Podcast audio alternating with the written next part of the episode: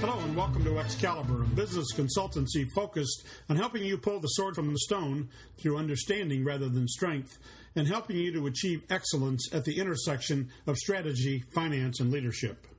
This information series is entitled Building a Business, and we'll explore some invaluable concepts at this critical intersection which separates true leaders from everyday managers and will help you become a more productive and effective business executive. My name is Lary Kirchenbauer, president of Exkalibur Advisors, and I'll be your host.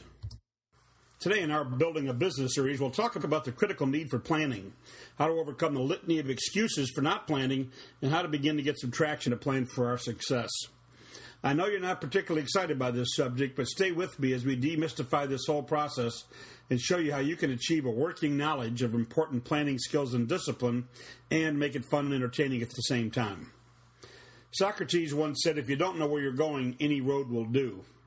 And it's a strange phenomenon, I think, that the need to carefully plan a wedding is so obvious, but we don't think we need any help to plan for our business success.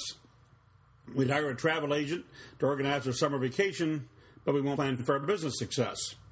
We'd prepare a daily to do list, but wouldn't plan for, you know, I think you get the point. So, why is this?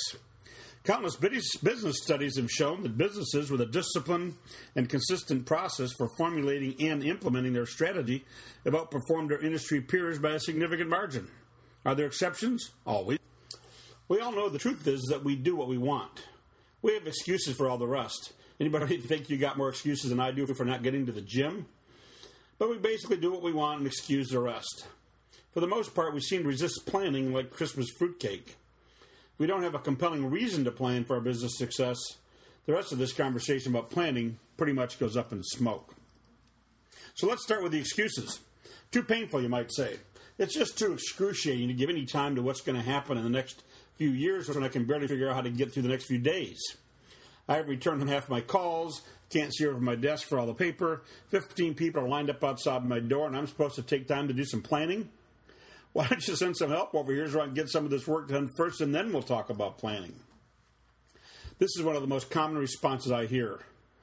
It's unrealistic to expect any of us to drop everything to develop a plan, I realize, but it's absolutely possible to set aside some time for it.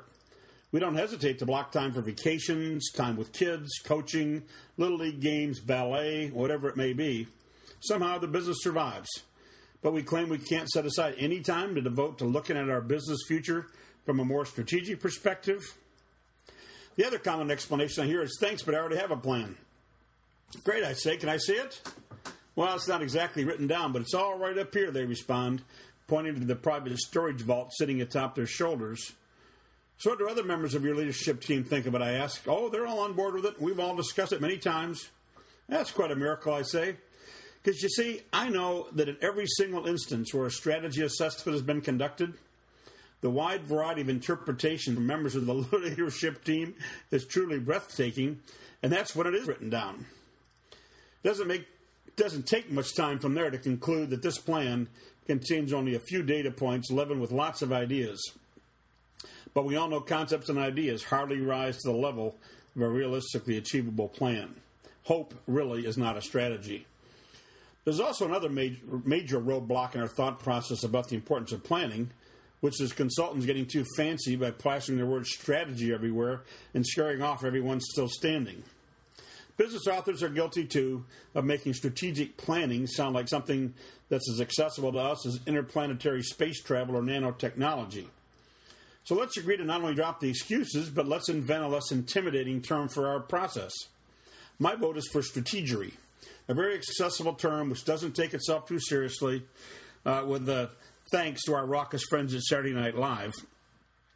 We can certainly find time to engage in a little strategery without hurting ourselves and still do the serious business of comprehensive business planning. Of course, if you're a fan of Lewis Carroll, feel free to pick something crazy like Jabberwocky if that makes it more approachable and easier to tackle. So I'd like to challenge you to do one thing over the next few weeks. Set aside a little quiet time for some strategery. An hour would be a great start and write down all of the opportunities you see to build your business a new plant, a new product line, a new executive, updated products, geographic expansion. Just jot those opportunities down in a simple list. If you'd like to send them to me, please feel, please feel free to do so. You know, if you found a better way to brainstorm opportunities, share it with us so everyone can benefit from your experience.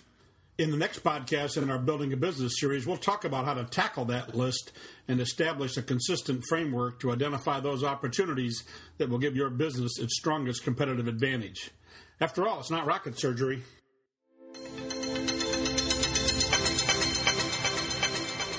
So thanks for listening.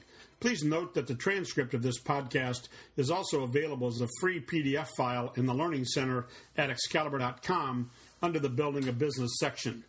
You'll also find this series on our iTunes channel under the Exkalibur name. Where appropriate, you'll also find some of the Building a Business podcasts in video form to provide visual or interactive content that will enhance your understanding of a particular topic. You'll also find these video versions in the Learning Center as well as on our YouTube channel under Exkalibur Advisors. You should also feel free to contact me directly at lary at exkalibur.com. That's Lary with one R, as I do offer workshops, seminars, and keynote speeches, as well as consulting services to middle market companies. All of us are very fortunate that modern technology and social media outlets allow us to share knowledge and help each other become more accomplished and balanced business executives. If I am deserving of your endorsement, my thanks for passing this along. So stay tuned. There's a lot more to come. And in the meantime, think big, take action, and make sure you're integrating these concepts of strategy, finance, and leadership into your everyday business decision making.